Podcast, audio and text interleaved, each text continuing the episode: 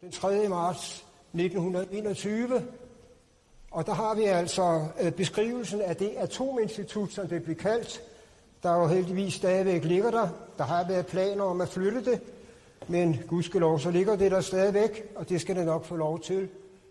Det var jo et, øh, øh, efter datidens standarder, så var det et stort og vigtigt institut. Efter vores standarder, der var det ganske lille. Og det fremgår blandt andet af, af, øh, øh, af hele staten. Det her det er den oprindelige stat ved Niels Bohr Instituttet. Øh, der er så få af dem, at vi, jeg heller må nævne dem. J.C. Jacobsen, ganske ung, øh, eksperimentalfysiker, dansk. Øh, Svend Rosseland, brilliant norsk øh, astrofysiker, nogen vil kende ham. George Hevesy, ungarsk fysisk kemiker, ham kommer jeg til. Oscar Klein, igen en svensker. Øh, og så Niels Bohr selvfølgelig. James Frank fra Tyskland, Nobelpristager senere. Øh, Henrik Kramers fra Holland. Og så den aldeles uundværlige sekretær Betty Schultz. Det var det hele. Den ældste af disse herrer var 35 år. Det var Niels Bohr og Hevesy. Så de er, var dels meget unge, og så var, de, så var det jo øh, et internationalt hold. Og det er værd at understrege, at dette institut fra starten af var fuldstændig og aldeles internationalt. Faktisk var det færreste af staten øh, danskere, og de færreste af de studerende var danskere. Så det startede, øh, det startede ganske beskedent på mange måder, øh, men det blev større og større. Og øh, bare lidt for sjov, så har jeg spolet et halvt århundrede frem i tiden. Det er jo sådan, at øh, hver år, jeg tror, den tradition har været holdt lige siden da, så er der sådan en fotosession på Niels Bohr Instituttet med alle de ansatte, studerende og hvem der ellers har lyst til at komme for den sags skyld. Og der har vi det altså fra 1969. Det er jo altså efter Bohr, han døde jo i 1962. Uh, øh, hans direktørpost, den blev overtaget af sønnen Ågebor, som vi har her og han sidder mellem de to gamle sekretærer. Det hende her, det er Betty Schultz, det var den samme på det tidligere billede. Hun er blevet lidt ældre, sådan går det jo. Og det er Sofie Helmand, også en ganske uundværlig øh, person i instituttet. Øh, her der har vi Stefan Rosenthal, her har vi Christian Møller, som der blev nævnt, Ben Mottelson, øh, Bøgil og adskillige andre. Og så er der en person her, der har forvildet sig ind. Det er en ganske ung studerende dengang ved navn Helge Krav. Ja, han havde lidt, lidt mere hår dengang og er en lidt anden farve, men Sigtransikloria mundi. Uh, under alle omstændigheder, på det her tidspunkt, altså ikke det her tidspunkt, men det tidligere tidspunkt omkring 1920, der var Bohrs oprindelige atomteori. Den stammer jo som bekendt fra hans berømte trilogi, som man kalder den, i Philosophical Magazine fra 1913. Og den atomteori eller atommodel, den var i starten temmelig kontroversiel. Desuden så kom der en første verdenskrig, der optog scenene mere end atomteori. Så den blev først, øh, skal vi sige, almindeligt anerkendt og blev et, en, en stor vare inden for fysikken øh, efter krigen, i, der sluttede i 1918. Øh, så omkring 1920, der var Bohrs atomteori, den gamle atomteori selvfølgelig, den var bredt anerkendt, og den blev udviklet dels på af Bohr og hans medarbejdere, men ikke mindst i Tyskland, øh, hvor man meget mere end i England og USA interesserede sig for disse ting og var kompetente til at udvikle dem. Så der var meget nære forbindelser mellem øh, Bohr og hans medarbejdere i Danmark og så de tyske skoler i øh, München og i Berlin, og ikke mindst i Göttingen. Øh, så jeg vil lige vise et billede her fra... Ja, i 1922, der var der en stor konference i Göttingen, den tyske universitetsby, som man, der er gået over i historien som Bohr festbile. Øh, og det handlede altså simpelthen om Bohrs atomteori. Bohr og hans medarbejdere var der, og en række af de øh, indflydelsesrige tyske fysikere var der. Øh, her der har vi Max Born, han var øh, øh, leder af instituttet i Göttingen. og selvfølgelig en af dem, der udviklede den egentlige kvantemekanik, og fik en Nobelpris senere, meget senere. Øh, og her har vi igen Oscar Klein og Frank og Bohr, den svenske fysiker O.C. Øh, og når jeg viser det her billede, så er det også fordi, at dette møde, eller denne her konference i Göttingen, den var også for de studerende, øh, der direkte kunne komme i kontakt med Bo og snakke med ham, hvilket var usædvanligt dengang for en professor. Og en af de studerende, der var der og talte med Bo og blev dybt betaget af hans tanker, var en 18-årig student ved navn Werner Heisenberg. Lad os øh, lige kaste et blik på, hvordan man opfattede atomet dengang. Eller rettere sagt, hvordan Bohr opfattede atomet. Og det var jo på en væsentlig anden måde, end vi gør det i dag. Men på en måde, der alligevel øh, passer meget bedre med elementære lærebøger i, øh, i fysik. Øh, Den andet fordi, at det atom, som Bohrs, Bohrs atommodel jo var et meget visuelt og et anskueligt billede af atomet. Når Bohr holdt sin foredrag, og han holdt mange af dem, øh, blandt andet sit Nobelforedrag, som jeg vil komme til, så fik han lavet en, en, en række glasplader, som man kunne øh, hvad hedder det, vise på sådan en, en, en øh, øh, øh et, et, et, som en form for lysbillede. Og det her, det er det mest imponerende af de der jeg vil understrege, at her der har været radiumatomet, nummer 88 i det periodiske system. Der er 88 elektroner, og hvis I, tæller, hvis I har lyst til at tælle efter, så kommer I til 88. Der er 88 ellipsebaner, hvor disse elektroner befinder sig. Læg mærke til symmetrien. Det er ikke en matematisk abstrakt symmetri, det er en meget visuel symmetri. Bohr og hans medarbejdere var udmærket klar over, at det virkelige atom det er tredimensionalt, så det her det er et todimensionalt billede af det. Og hver af disse 88 elektroner, de var jo karakteriseret ved to kvantetal, kun to. Et såkaldt hovedkvantetal, der angiver energien, og bikvantetal eller azimutal kvantetal, der angiver øh, impulsmomentet, og er ansvarlig for ellipsens e-, ekscentricitet. Og det ser frygtelig indviklet ud, og er det også. Men det interessante er altså, at det her, det er et, hvad man dengang opfattede som et troværdigt billede. Det er, det er skalatro. Og her der har vi, hvordan, øh, hvordan skalaen er. Og Bohr viste også på sin foredrag billeder af, af, af de mere simple øh, grundstoffer. Så hovedsagen er, at på det her tidspunkt, i starten af 20'erne, der var Bor, han var jo stadigvæk en, en, en ung mand, instituttet var helt nyt, øh, og han var allerede meget berømt, selvfølgelig blandt fysikere, øh, før han fik Nobelprisen øh, i slutningen af 1922. Så han blev inviteret både hid og did, især til Tyskland og England, men i 1922 også, der var han på en stor foredragsturné i øh, USA, og her der har jeg det her, efter min mening, øh, smukke og meget sigende billede fra en af hans forelæsninger, som han holdt på Yale University, i det man kalder The Silliman Lectures. Øh, og der har vi ham i sit stiveste pus, og kender, hvis man er virkelig kondensør inden for øh, kvanteteorien, så vil man genkende de der formler, han har skrevet her. Det er, det er hans berømte korrespondensprincip, som han, han, han udvikler for de amerikanske tilhørere. Dette korrespondensprincip spillede en afgørende rolle i den gamle kvanteteori, også i hans konstruktion af atommodeller. Øh, det overlevede strengt taget den kvantemekaniske revolution, men øh, fik en anden betydning. Så lad mig gå, lad mig gå videre til, øh, lad mig gå videre til. Øh, den anden begivenhed, der skete et halvt, års, halvt års tid senere, og den begivenhed, der også vil blive fejret til næste år, øh, nemlig hans Nobelpris. Bohr var selvfølgelig ikke den første danske Nobelpristager. Det var Niels Finsen, hvis jeg husker ret. Ja, var det. Det var Niels Finsen i 1903 eller sådan noget. øh, og der havde været et par stykker til, både inden for litteratur og medicin.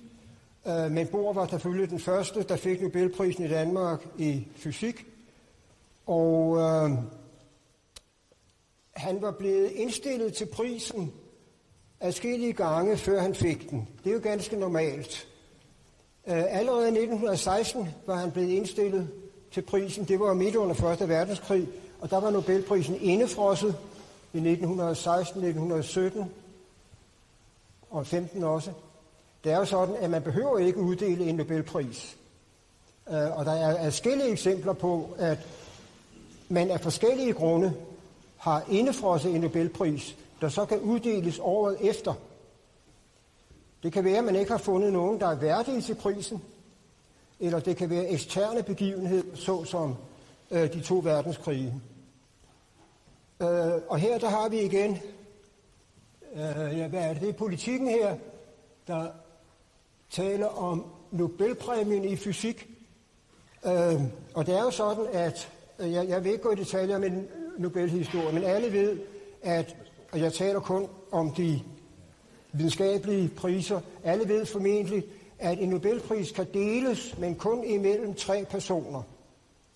Og den skal være individuel. I modsætning til, hvad man har inden for fred for eksempel, så kan man ikke give den til en organisation.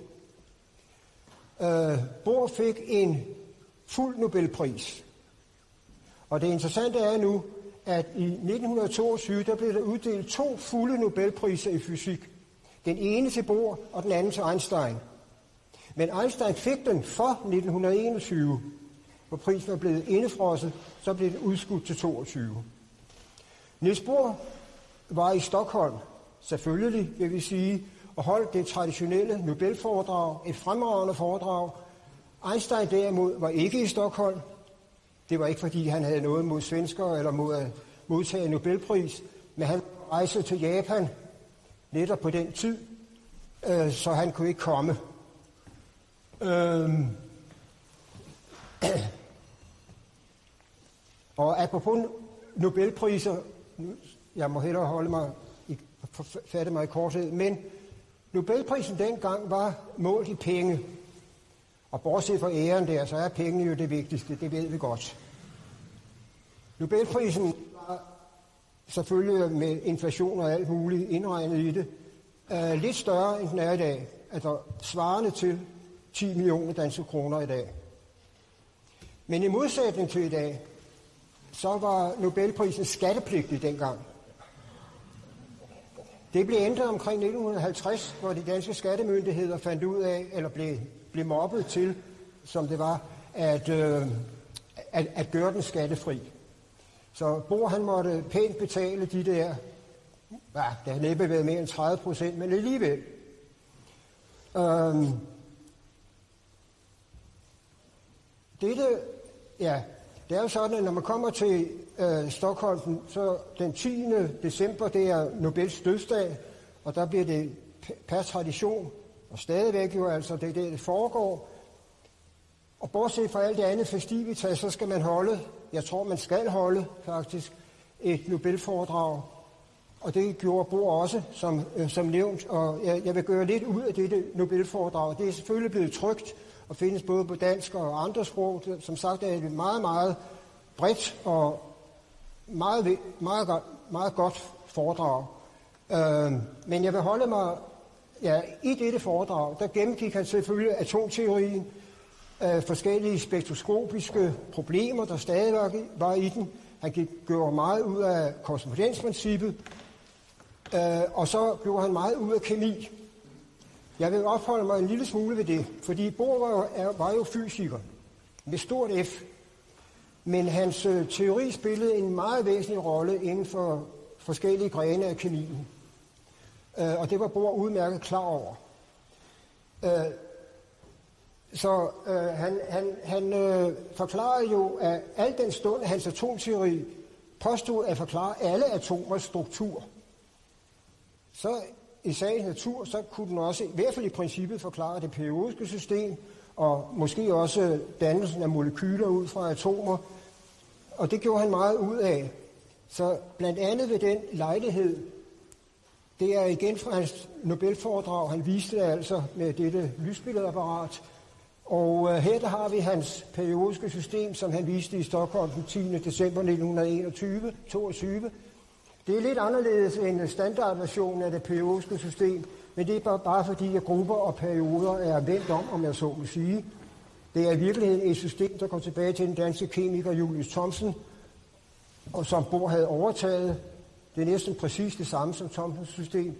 Og det har visse fordele, fordi det er mere tydeligt end det standardsystemet viser, øh, hvordan er det hele stammer fra, fra, fra brint. Ikke?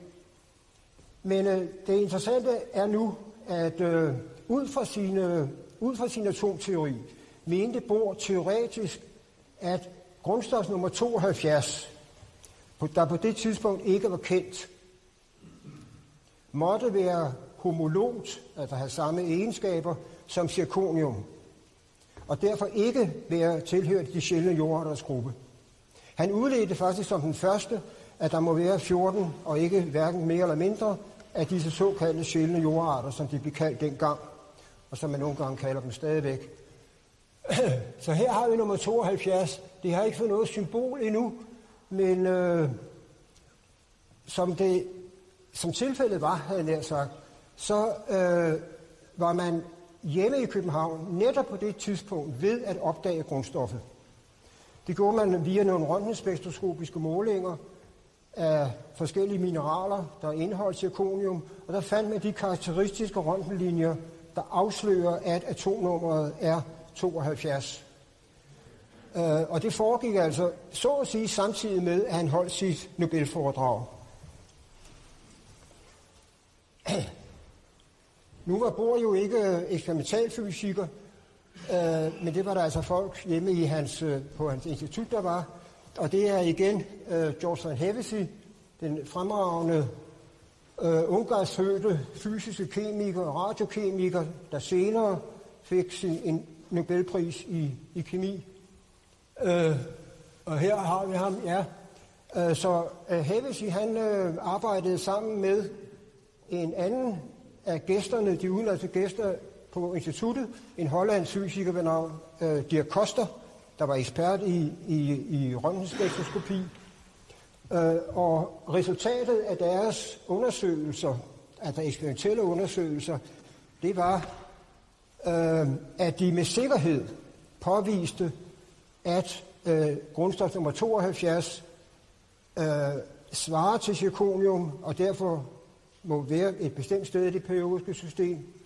Ikke bare påviste de det, men de fandt også det optiske spektrum, og de fremstillede allerede i februar 1923 øh, næsten helt rent øh, hafnium, der ikke er specielt sjældent.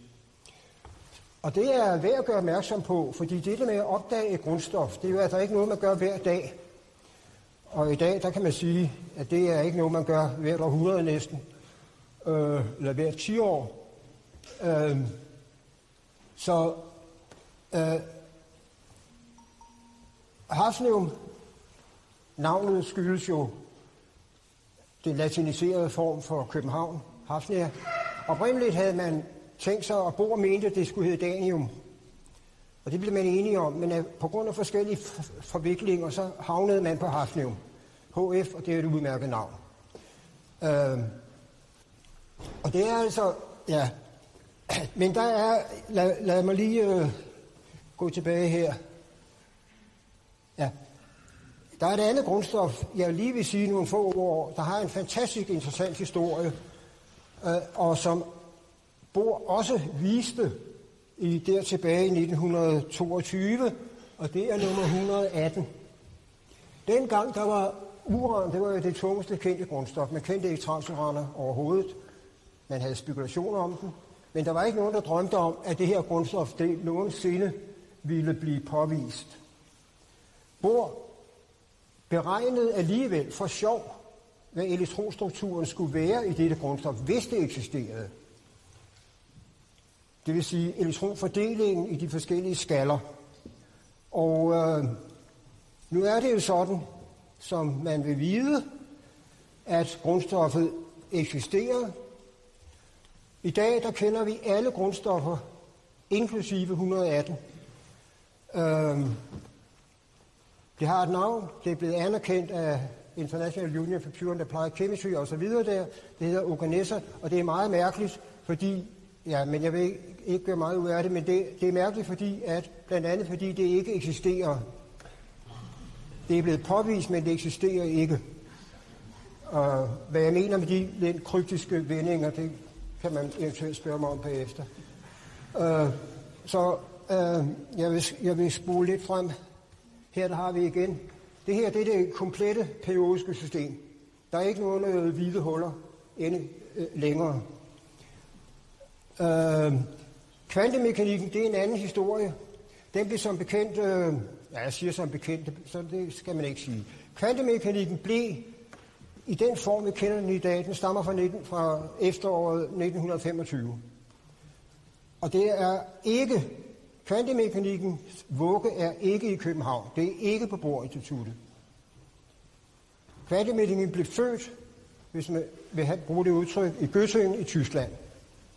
Det var tyske, østriske fysikere, der i første omgang søsatte kvantemekanikken. Disse her unge mennesker øh, og det kvantemekaniske model af atomet adskiller sig jo radikalt fra Bohrs i og med, at bestemte elektronbaner bliver erklæret for ikke eksisterende.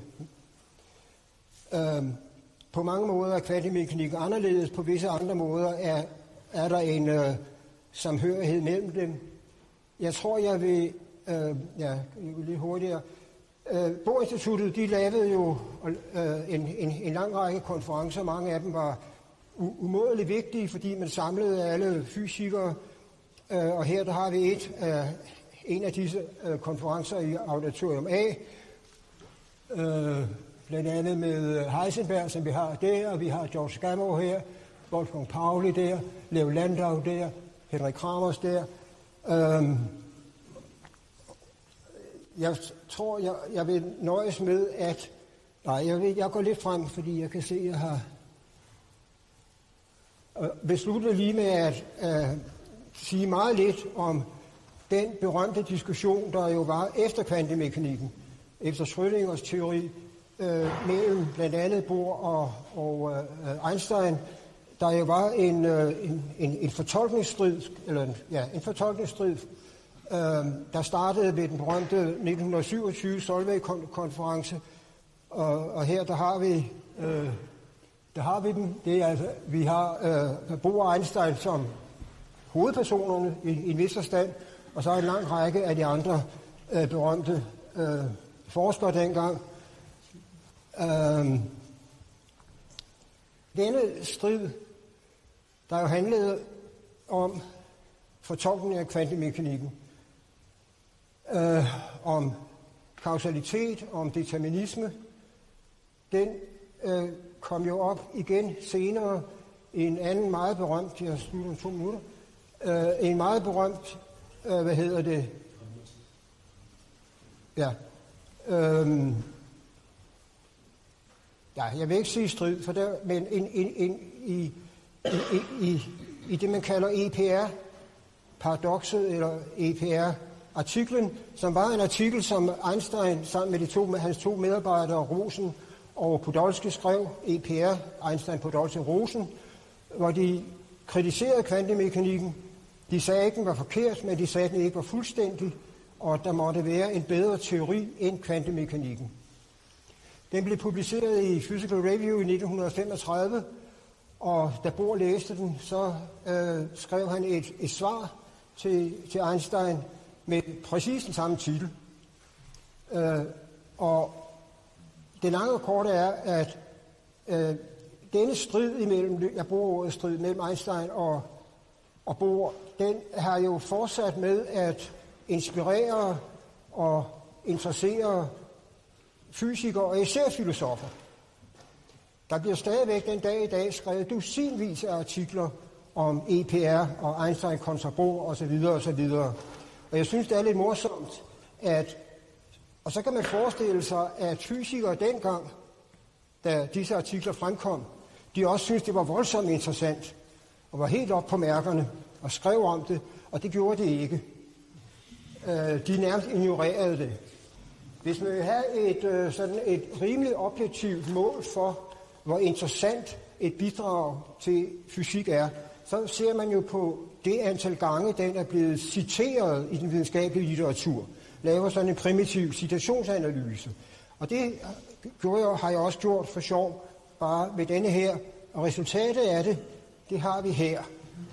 Det angiver altså, hvor mange gange Einsteins superberømte EPR-artikel blev citeret fra 1935 og så op til næsten i dag. Og som man tydeligt ser, så var det ikke et hit i de første 30 år. Der er flere år, hvor den overhovedet ikke bliver nævnt. Jeg er ikke nogen, der gider citere den. Og så af sære grunde, så vokser det op og bliver et stort hit. Den slags citationsgrafer har man også ved en del andre artikler. Sociologer har studeret dem, og de betegner det med det, som der på engelsk hedder, de kalder det der for en sleeping beauty. Det er tonerose, sleeping beauty, ikke sandt? Hun, hun sover, jeg ved ikke hvor mange år, og så vågner hun op, og så videre der. Og den slags, den, det ser man mange gange, og det er jo interessant, fordi så bliver man tvunget til at spørge, hvorfor? Og hvorfor vågner tornerose op netop på det tidspunkt, og så videre der. Øh, men det er, øh, ja, jeg vil slutte der, og så bare til sidst nævne et af, bare, Einstein og Bohr havde selvfølgelig en lang, havde, de, de kom sammen mange gange og udvekslede breve og så videre der.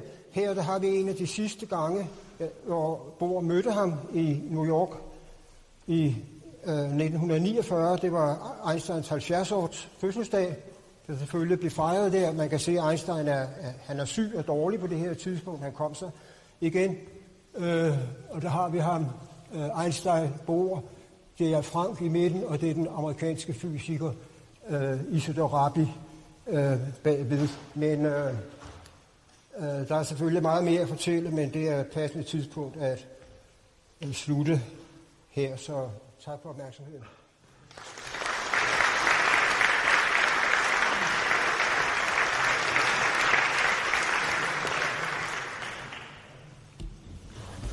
Ja, så øh, faktisk har jeg øh, regnet mig lidt på tiden, så der er masser af tid til, at, til, til, til spørgsmål til, til Helge, og måske også få sagt nogle af de ting, du ikke har sagt.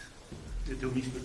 Øh, så øh, måske åbne spørgsmål. Ja, ja, ja, ja, ja, så lad, lad mig bare lige vise, fordi det, det er jo lidt, hører til den mere pjattede afdeling, men øh, en af de gæster, som der var var på Niels Bohr Instituttet, det var jo den berømte George Gamow, øh, kernefysiker, pioner inden for kernefysik, og i dag måske mere kendt for hans afgørende bidrag til kosmologi, til Big Bang-teorien.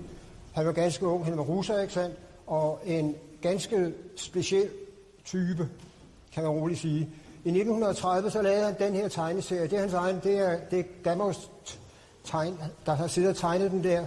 Og det var altså på et tidspunkt, hvor Mickey Mouse, han var kendt i USA, han blev kaldt for Mikkel Mus.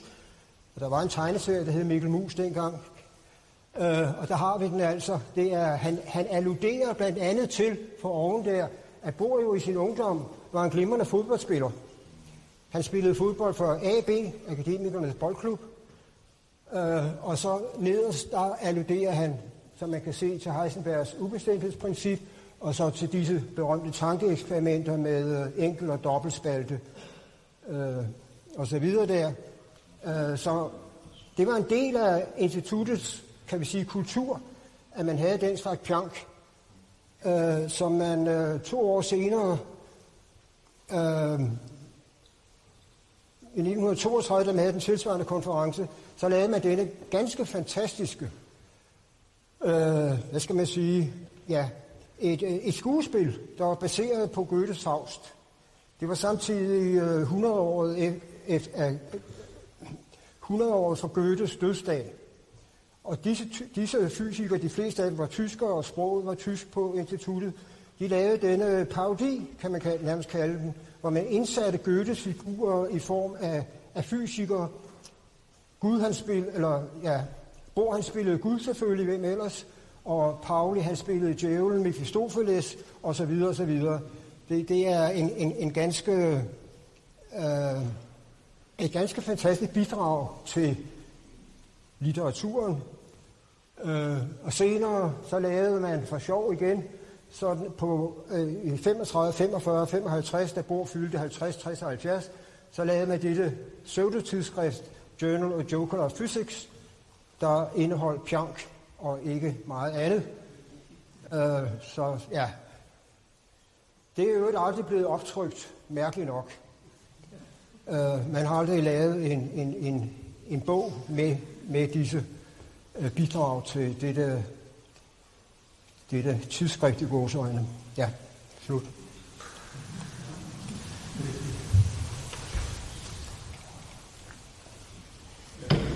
Jeg har i mange år påstået, det er noget, jeg har læst, at Bohr aldrig nogensinde anvendte udtrykket korrespondensprincippet, han anvendte korrespondensargumentet, fordi han mente, at det var for stærkt, at tro, det var et princip. Er det rigtigt?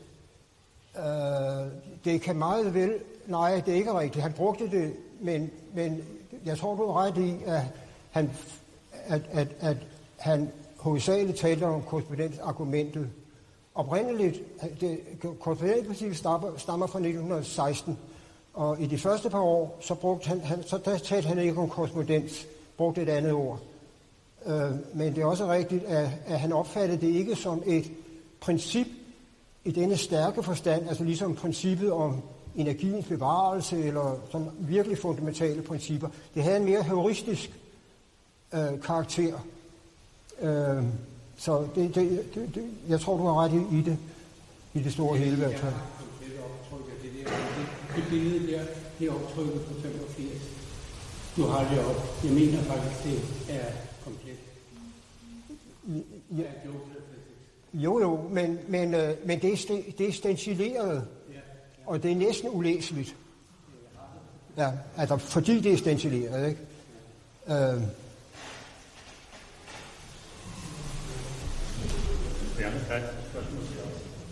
Nå, pardon.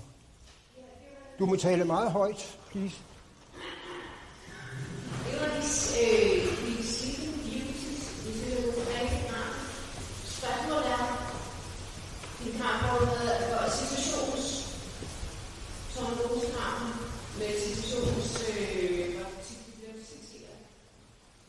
Jeg, jeg må indrømme, at jeg ikke... Øh, Ja.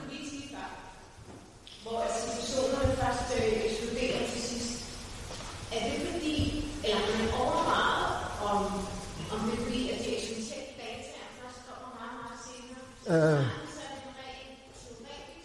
ja, ja, ja, øh,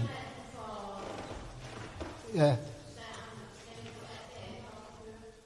Der er, næppe, der, der er næppe tvivl om, at... Nå, nu kan jeg ikke lige huske året, men der var jo, hvornår var det, omkring 1970 eller sådan noget, at, var det senere, at nogle franske fysikere øh, lavede disse eksperimenter, aspekt. 85. Hvornår var det? 85. Og det var først 85, ja. Og der, de, de blev jo i det mindste fortolket som en slags eksperimentel test af de der to opfattelser. Altså om Einstein havde ret, eller Bohr havde ret, og man kunne konkludere, at Bohr havde ret. Øh, og det burde man kunne aflæse her, og kan det formentlig også. Men hvorfor... al- altså, en af grundene... Jeg har også... Jeg husker, da jeg lavede den der graf, det er meget nemt at gøre. Man bruger Web of Science, og der står jo, hvem der har citeret hvad, og så videre der. Og der kiggede jeg også på, om det var fysikere, altså i fysiktidsskrifter eller i filosofitidsskrifter. Og en meget, den overvejende del af de der citationer, de stammer fra filosofitidsskrifter. Øh, og filosofer den dag i dag, de er jo vildere blodige med at analysere Bohrs tanker kontra Einsteins tanker. Øh, så langt det meste af det, det er fra videnskabsfilosofi og ikke fra fysik. Som sagt, vi har masser af tid. Øhm,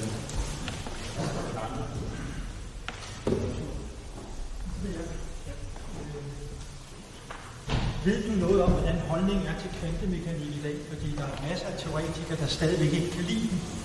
Og deres hedeste drøm er i virkeligheden at vise, at den er forkert. Det tror jeg ikke er rigtigt. Altså, så vidt jeg forstår, men der er, der er andre her, øh, der formentlig ved mere om de, og vi kommer sikkert til at høre om disse moderne ting. Kvantemekanikken er jo fuldstændig anerkendt som en, ikke bare en standardteori, øh, er det på samme måde som relativitetsteorien. Så hvis man ikke anerkender relativitetsteorien, så må man beskæftige sig med noget andet end fysik. Der er forskel på at sige, om kvantemekanikken er den øh, er en endelig teori, altså i den forstand, at der ikke findes en bedre teori. Og der er også forskel på at sige det, om kvantemekanikken kan forklare alt. Øh, og det er, jeg tror alle er enige om, at det kan den ikke. Og specielt øh, i de situationer, hvor gravitationskraften bliver meget, meget stærk, og hvor, altså for eksempel ved starten af Big Bang eller det sorte huller og den slags, der har man jo i årtier søgt efter en forenet kvantegravitationsteori. Fordi der er man nødt til at inkludere, og den dag i dag, at man, man har gode bud på det, strengteori først og fremmest, men man har jo ikke et, et øh, anerkendt, øh, hvad hedder det, kvantegravitationsteori endnu. Og det arbejder man jo stadigvæk på. Så kvantemekanikken har sine begrænsninger. Men det er ikke det samme som at sige, at den er forkert. Inden, altså alle, alle, fysik, alle videnskabelige teorier har et, et område, hvor de er gyldige, og så, et, så er der andre områder, hvor det ikke er gyldige.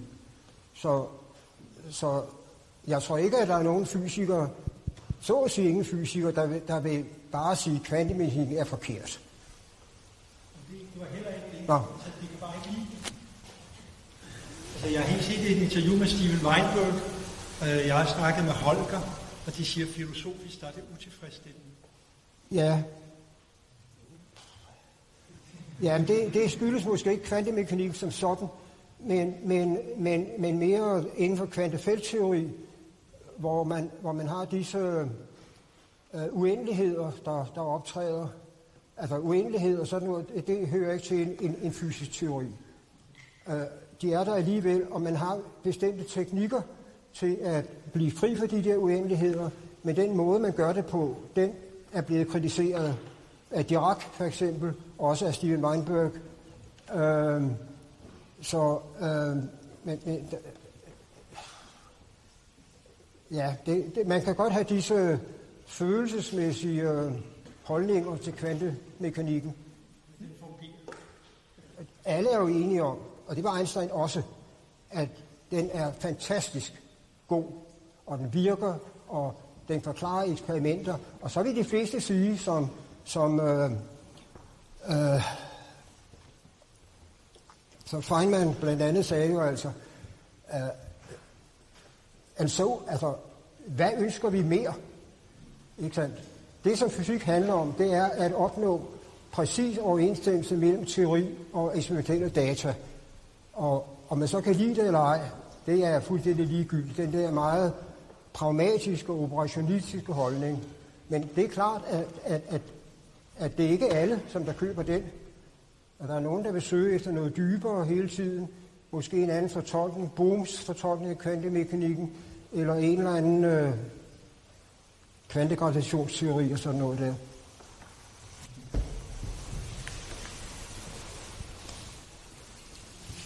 Er der flere brændende? Så synes jeg, at vi skal give Helge en, øh, en. Sige tak.